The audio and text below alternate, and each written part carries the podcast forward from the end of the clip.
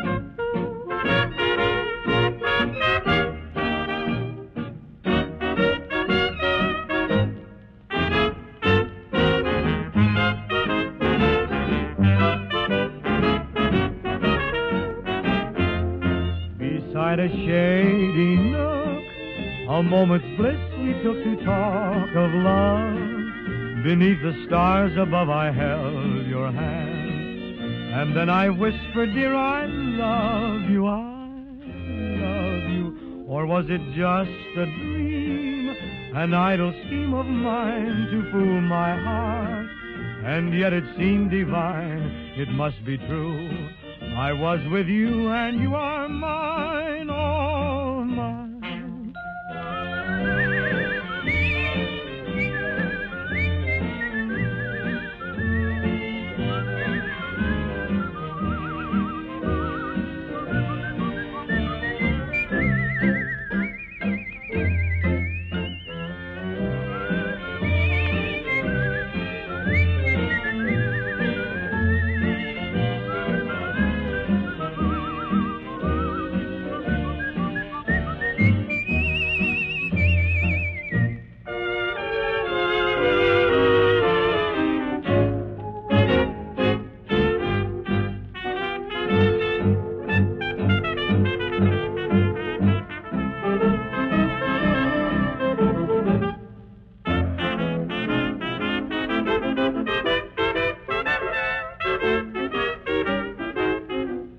was it just a dream, an idle scheme of mine to fool my heart?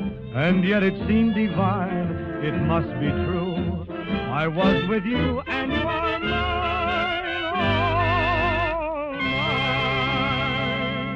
Ci sono anche i gruppi canori, spesso di origine familiare, come le Boswell Sisters, tre sorelle, che pur essendo bianche provengono da New Orleans, cosa che, nel caso del jazz, è da sola un certificato di qualità.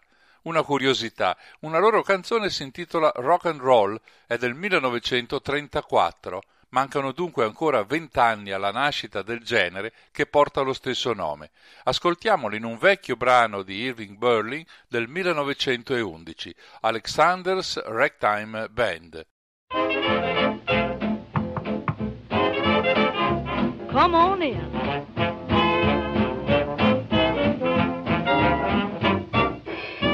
Oh, my honey, oh, my honey, better hurry and let's meander.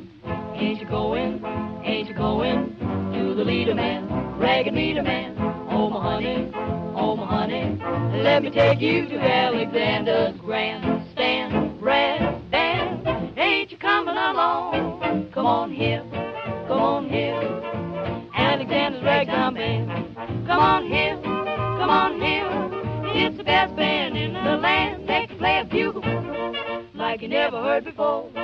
That's the natural that you want to go to war. That's just the bestest band what am honey land. Come on along, come on along. Let me take you by the hand up to the man, to the man who's the leader of the band. If you want to hear that swanny music played in ragtime, come on here, come on here, come on and hear Alexander's ragtime band. Come on here, come on here, come on here, Alexander's ragtime band.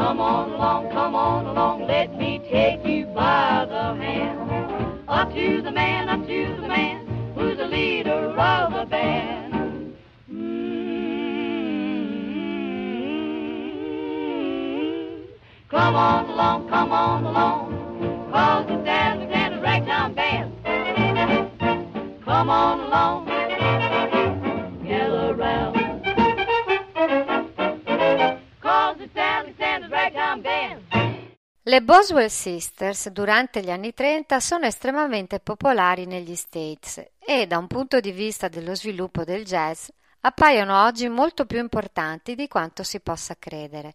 A loro infatti si deve il forte impulso della registrazione vocale di musica jazz. Non solo, Connie, la mediana delle tre, è piena di idee nuove, modifica le partiture usando anche vecchie canzoni popolari e trasformandole in brani jazz. E poi possono contare su arrangiatori fantastici come Benny Goodman, Glenn Miller, Joe Venuti, Eddie Lang. Saranno una fonte di ispirazione per Ella Fitzgerald e non sono certo estranee alla nascita di altri tri canori femminili, come per estrarre in Italia il trio Lescano, che ascoltiamo in un brano di qualche anno dopo con l'orchestra sincopata di Pippo Barzizza.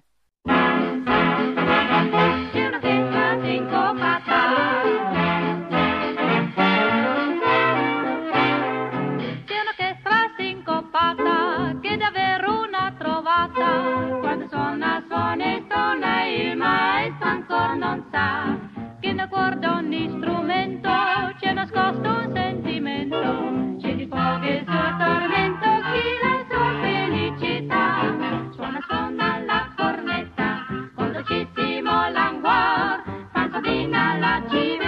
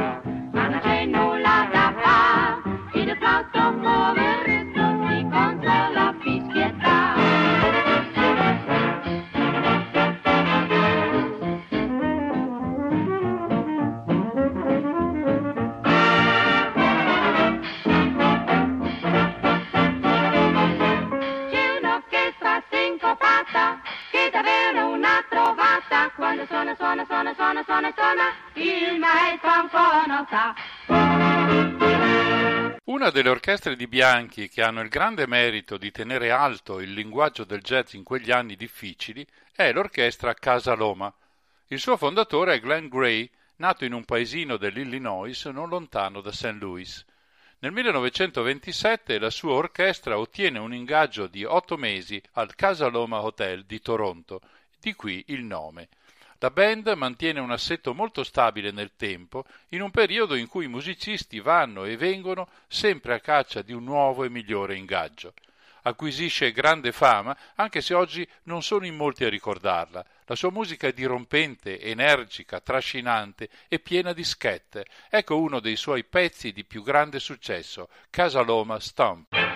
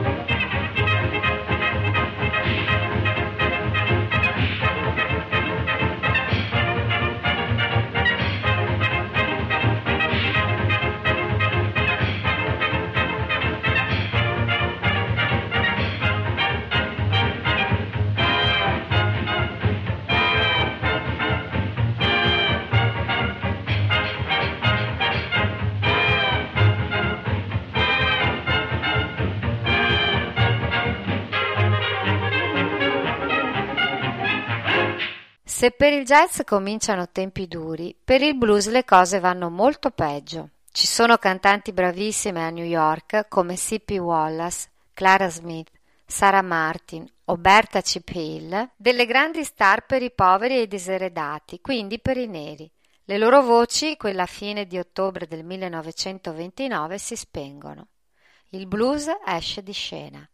Si riprenderà, altro che se si riprenderà, ma durante la grande crisi sopravvive solo il jazz. Ascoltiamo C.P. Wallace in una registrazione del febbraio 1929 con il clarinetto di Johnny Dodds. I'm a mighty tight woman.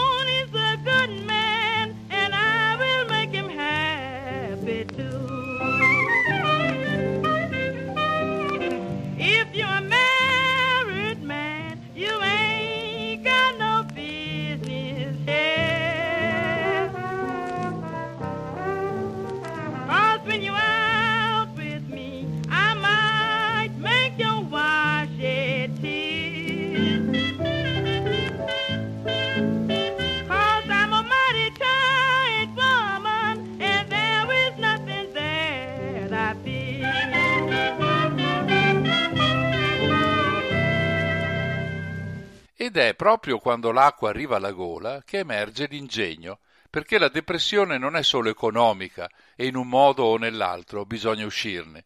Ci sono 12 milioni di disoccupati che la sera si chiedono che senso abbia vivere in quelle condizioni. Ogni occasione di svago è utile per alleviare la tristezza, ma non ci sono soldi. L'idea viene, al solito, a John Hammond. Se il mercato americano è bloccato, lo è molto meno quello inglese. Così comincia a produrre dischi da mandare in Europa, riportando in sala d'incisione alcuni dei grandi personaggi caduti nel frattempo in disgrazia, come Bessie Smith e Coleman Hawkins, il quale torna negli Stati Uniti dopo la sua fuga in Europa. Ve la ricordate certamente Bessie Smith. La ascoltiamo ancora con Fletcher Henderson al piano e ovviamente con Coleman al sassofono in Yellow Dog Blues.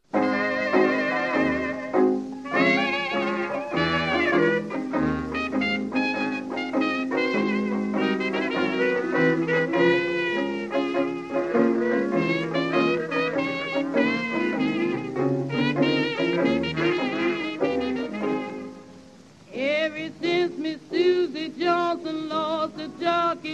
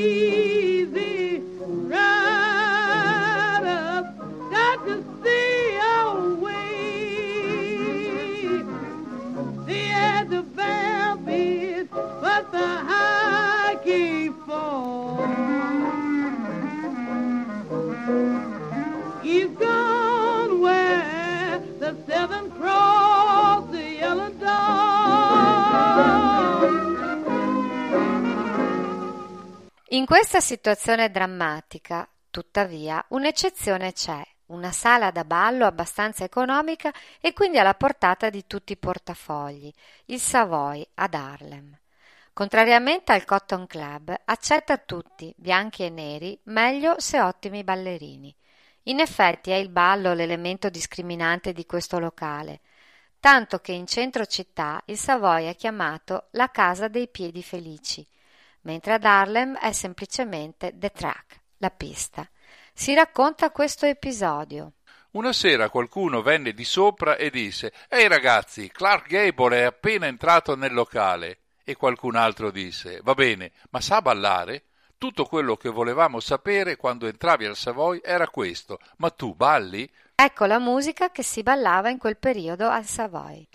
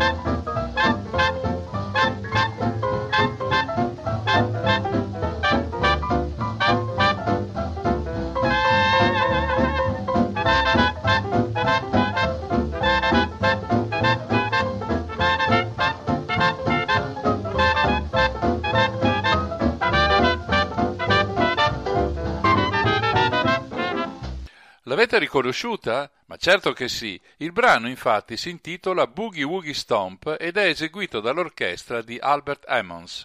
Il Savoy non solo ospita il miglior jazz disponibile, ma offre le famose Battle of the Bands, sfide di gruppi musicali giudicate dai clienti che si ripeteranno fino al 1958, anno della chiusura e della demolizione del locale. Restano famose quelle tra Chick Webb e Benny Goodman e più tardi tra lo stesso Webb e Count Basie. La sala da ballo al secondo piano occupa un intero isolato e vede i ballerini scatenarsi nei primi anni 30 nel ballo del momento, il Lindy Hop, sfrenato e acrobatico. Da noi arriverà solo dopo la guerra insieme ai soldati americani con il nome di Boogie Woogie. La musica di Chick Webb, che conosceremo meglio nella prossima puntata, è la più adatta a capire di cosa si tratta, come nel caso di questo Stomping at the Savoy.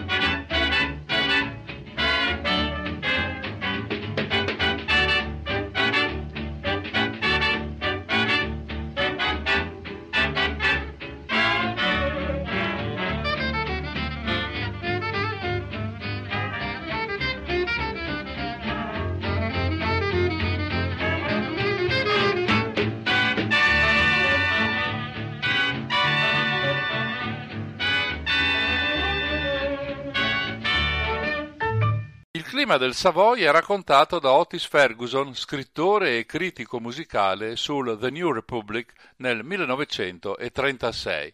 Centinaia di persone, forse in una sera molto buona arrivano a 1600, sono sulla pista o sedute ai tavoli o dinanzi al bar. Lontano in un angolo c'è una fila di taxi girls, due monetine per tre balli. Dal soffitto piovono delle luci rosate e dovunque succede qualcosa ma il centro vitale della sala è qui sopra, sul podio, dove stanno, allineati su due file, i ragazzi dell'orchestra, che battono i piedi ritmicamente e sudano sui loro strumenti, facendo sussultare il pavimento. Qui, dove la campana del sousaphone sembra una luna piena che manda i suoi bagliori sui ballerini e dove la pulsante sezione ritmica chitarra, piano, basso e batteria, imbriglia tutta questa straripante energia, costringendola a seguire il tempo. E quando l'orchestra comincia a suonare l'ultimo ritornello di Christopher Columbus, con quelle trascinanti figure disegnate dagli ottoni e dai sassofoni a dargli corpo, i ballerini si scordano di ballare e si affollano attorno al podio e lì registrano il ritmo soltanto nei muscoli e nelle ossa, restando fermi e lasciandoselo rovesciare sulle facce rivolte all'insù, come se fosse acqua. Il pavimento sussulta, il locale sembra una dinamo e l'aria fumosa si innalza a onde. È una musica che anche i sordi riuscirebbero a sentire. Christopher Columbus è di Fats Waller. Eccola nella versione di Fletcher Henderson.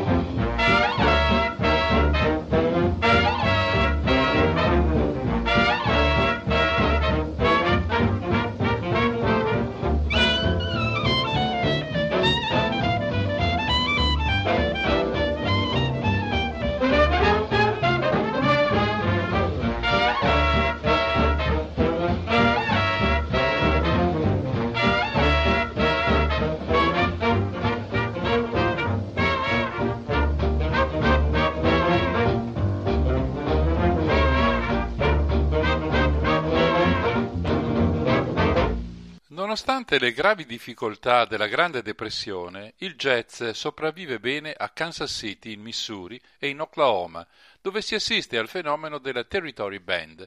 Si tratta di orchestre con al massimo dieci elementi che non escono dalla regione e sono specializzate in musica da ballo sono importanti nella storia della musica per aver saputo tener vivo un movimento musicale, non solo jazz, in periodi difficili come durante le guerre mondiali e appunto i primi anni 30. Tra le molte territory band ricordiamo quella di Walter Page, la Oklahoma City Blue Devils, il direttore è un bassista fedele amico di Count Basie, tanto che il giorno della sua morte, nel 1957 per polmonite, un giornale di Kansas City scrive Walter Page, 57 anni, uno dei più grandi suonatori di basso jazz, ha aiutato Count Basie ad esportare il jazz di Kansas City verso New York. Ascoltiamo Walter Page in Blue Davis Blues con la voce di Jimmy Rushing che dal 1935 sarà il cantante dell'orchestra di Count Basie.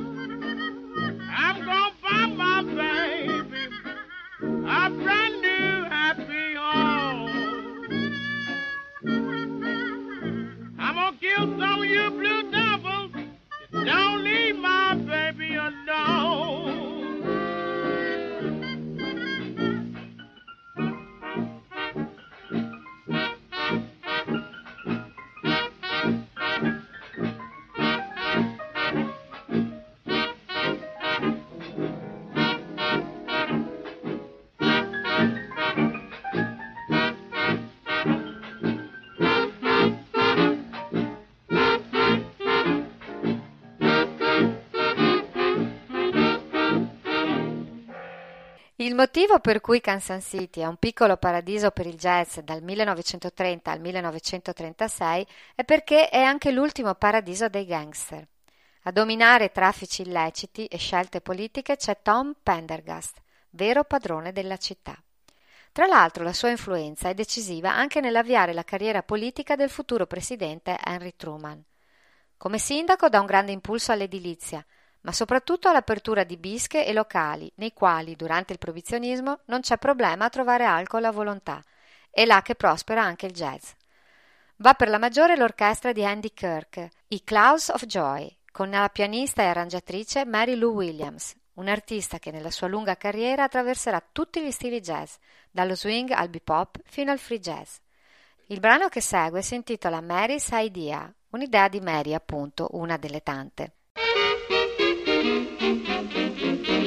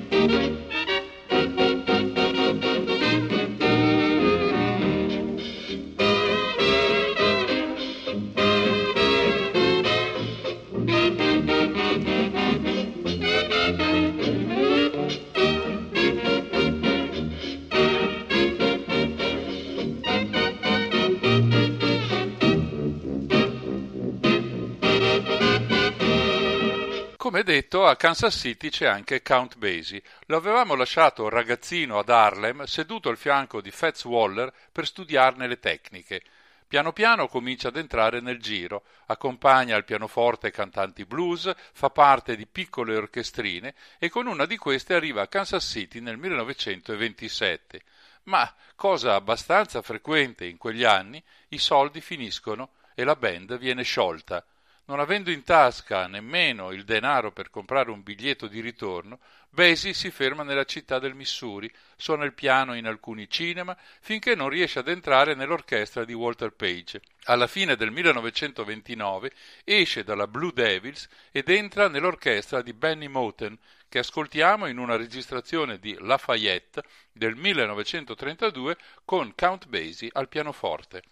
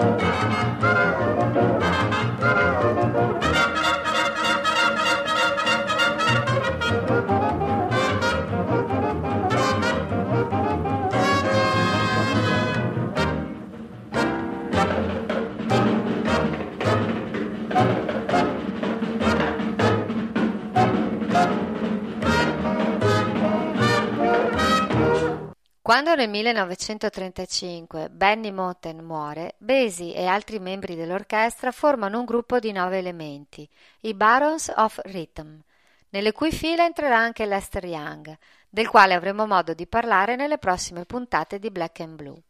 I Barons diventano una presenza fissa al Reno Club di Kansas City. La loro musica si può ascoltare spesso alla radio e ciò fa guadagnare loro un contratto con la Decca Records. È il passaggio decisivo. In poco tempo la Count Basie Orchestra, come ormai viene chiamata, diventa uno dei punti di riferimento più importanti di un nuovo modo di suonare il jazz. Ma questa è una storia che racconteremo la prossima volta, perché siamo a Kansas City, mentre il centro commerciale della musica rimane New York. Là si incidono i dischi, là è possibile confrontarsi con i grandi musicisti, là si può suonare nelle grandi sale da ballo. Solo là si può inventare un nuovo jazz. Ecco Count Basie nel 1937 con One O'Clock Jump.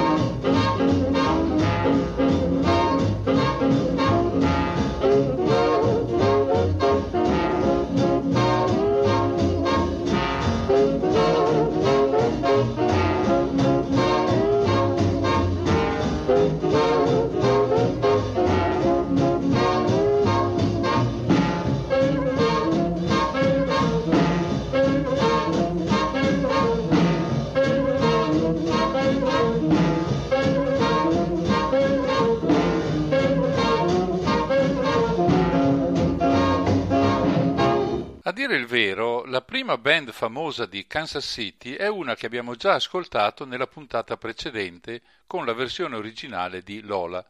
L'orchestra comincia a trasmettere in radio nel 1922 alla WDAF che può essere ascoltata in tutti gli Stati Uniti. Trasmettono da un albergo della città e siccome vanno in onda la notte tardi dalle 23 all'una, scelgono il nome di Nighthawks, nottambuli.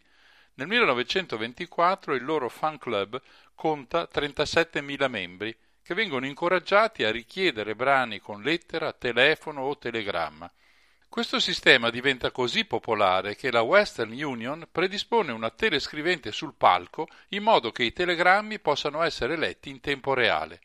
Per questo nel brano che ascolteremo, Nighthawks Blues, ci sono queste parole sintonizzati bene sulla radio, spedisci un telegramma e di hello.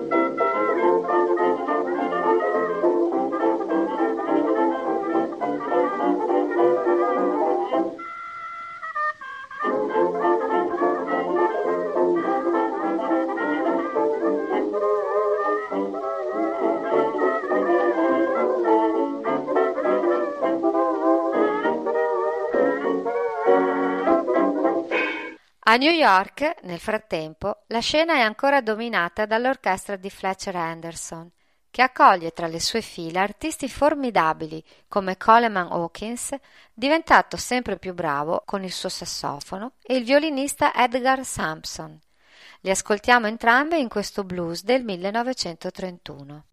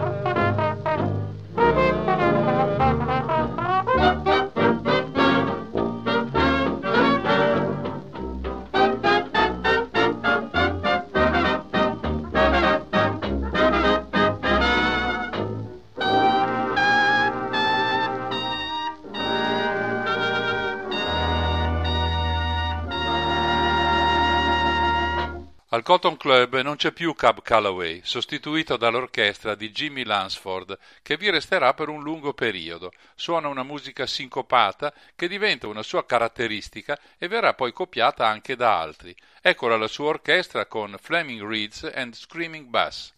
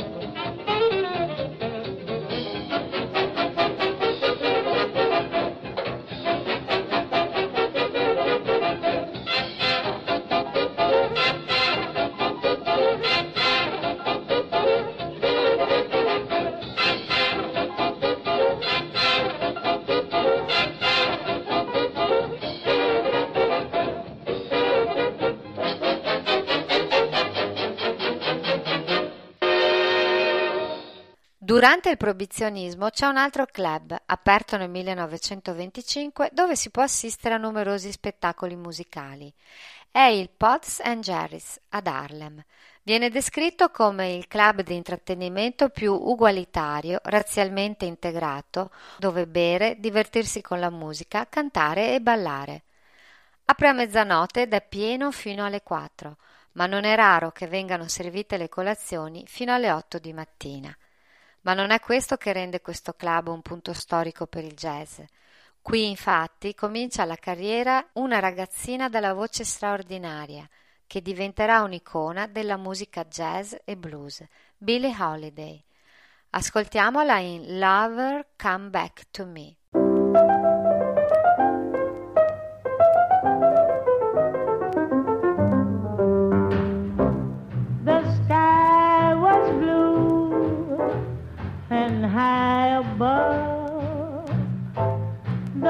was new, and so was love. This eager heart of mine was singing, Lover, where can you be? You came at last, love had its day that day is past, you've gone nowhere. This aching heart.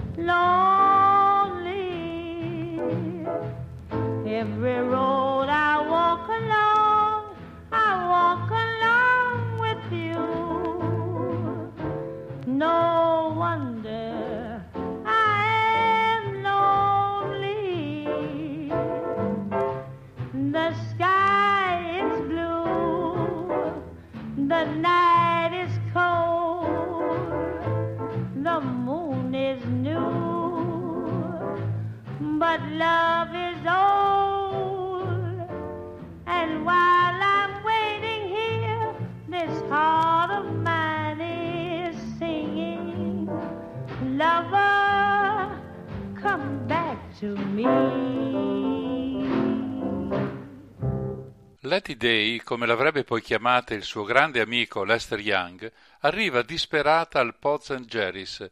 Ha passato anni terribili fatti di sofferenza, prostituzione e soprattutto fame. Non ne vuole più sapere di quella vita orribile che lei e sua madre sono costrette a subire. Vuole un impiego anche come cameriera, ma poi chiede di poter fare un provino come ballerina. Il gestore, Jerry Preston, la manda via, ma lei è tenace, insiste, chiede di poter cantare almeno una canzone. Il vecchio pianista si mette allora al suo pianoforte e attacca un brano che la ragazzina esegue. Nel locale pieno di gente, improvvisamente cala il silenzio. La gente si ferma, non chiacchiera più, ascolta quella voce meravigliosa. Ovviamente viene assunta, diventerà una delle più grandi cantanti jazz di ogni tempo. Ascoltiamolo in un altro brano del 1935, What a Night, What a Moon, What a Boy. L'orchestra è quella di Teddy Wilson con il clarinetto di Benny Goodman.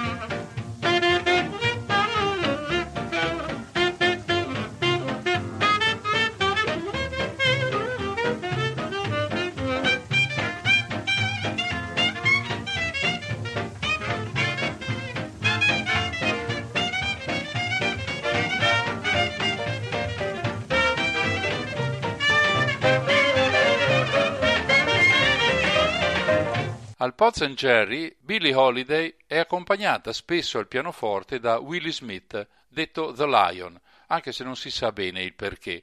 Il leone suona nello stile stride, quello dalle mani pesanti che abbiamo imparato a conoscere con James P. Johnson nei primi anni venti a New York. Eccolo The Lion, con uno dei tipici brani dell'epoca, Swing Brother Swing.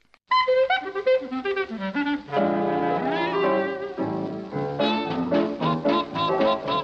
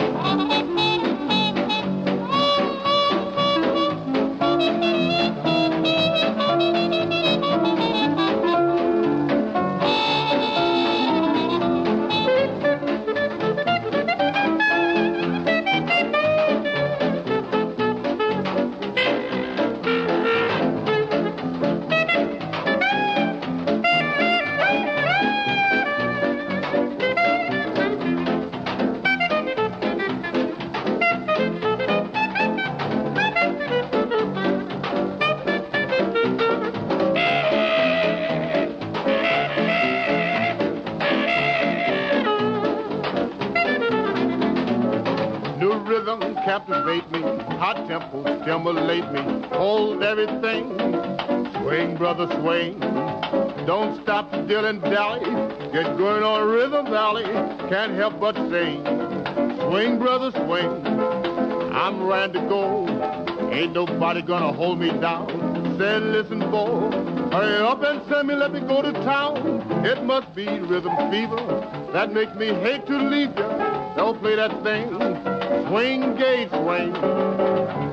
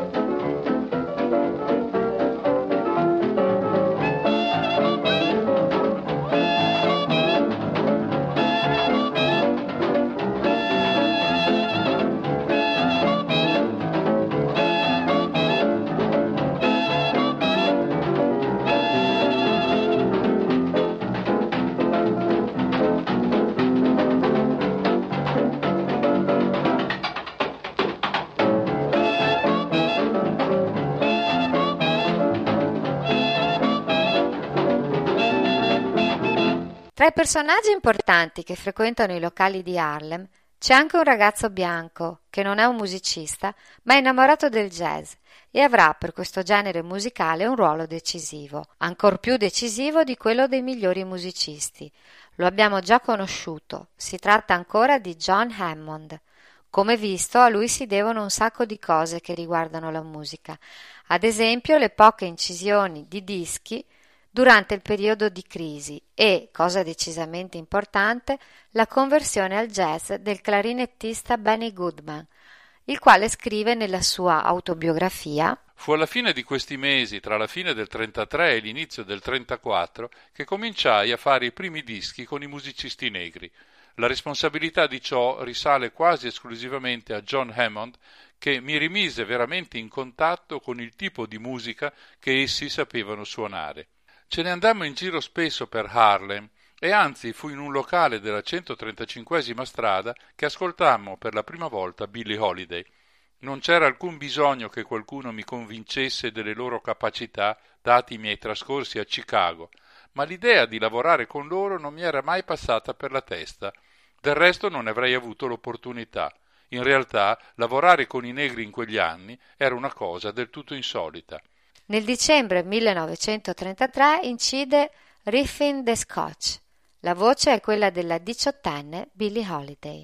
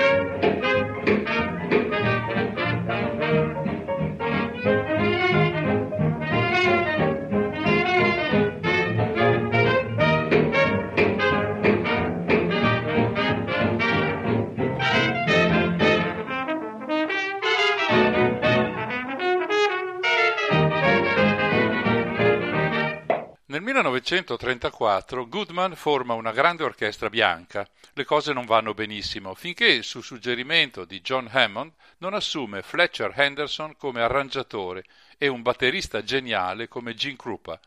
Nel 1935 l'orchestra inizia un tour per gli Stati Uniti, collezionando un fiasco dopo l'altro. La musica non piace, non viene recepita dal pubblico. L'ultima tappa è al Palomar di Hollywood. Goodman, che non sa più che pesci pigliare, convoca i suoi musicisti e dice loro che ormai è finita e di non seguire più le rigide regole che lui stesso aveva imposto, ma di suonare liberi, solo per divertirsi. In scaletta metti solo brani arrangiati da Fletcher Henderson e poi succede quello che lui stesso racconta. Con nostro sbalordimento vedemmo che metà del pubblico smise di ballare e venne ad accalcarsi intorno al palco. Era un'esperienza nuova per me, certamente elettrizzante. Quello fu il momento che decise la mia carriera. Della lunghissima standing ovation finale, Goodman dice Quel primo grande urlo della folla è uno dei più deliziosi suoni che io abbia mai ascoltato nella mia vita. La chiave del successo sta in brani come questo King Porter Stomp, arrangiato da Henderson e con la tromba di Bunny Berrigan.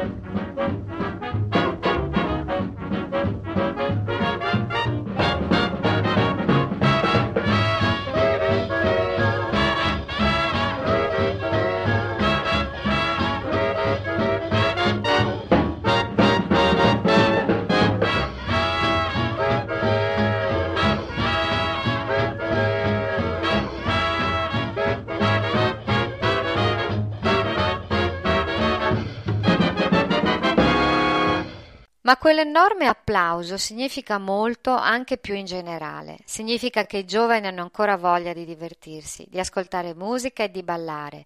Vogliono una musica spensierata, elettrizzante, che si porti via i cupi pensieri degli ultimi anni. Significa che sta per finire la grande crisi, che ha così duramente depresso gli stati e le persone, e che si può intravedere ancora un po' d'azzurro nel cielo.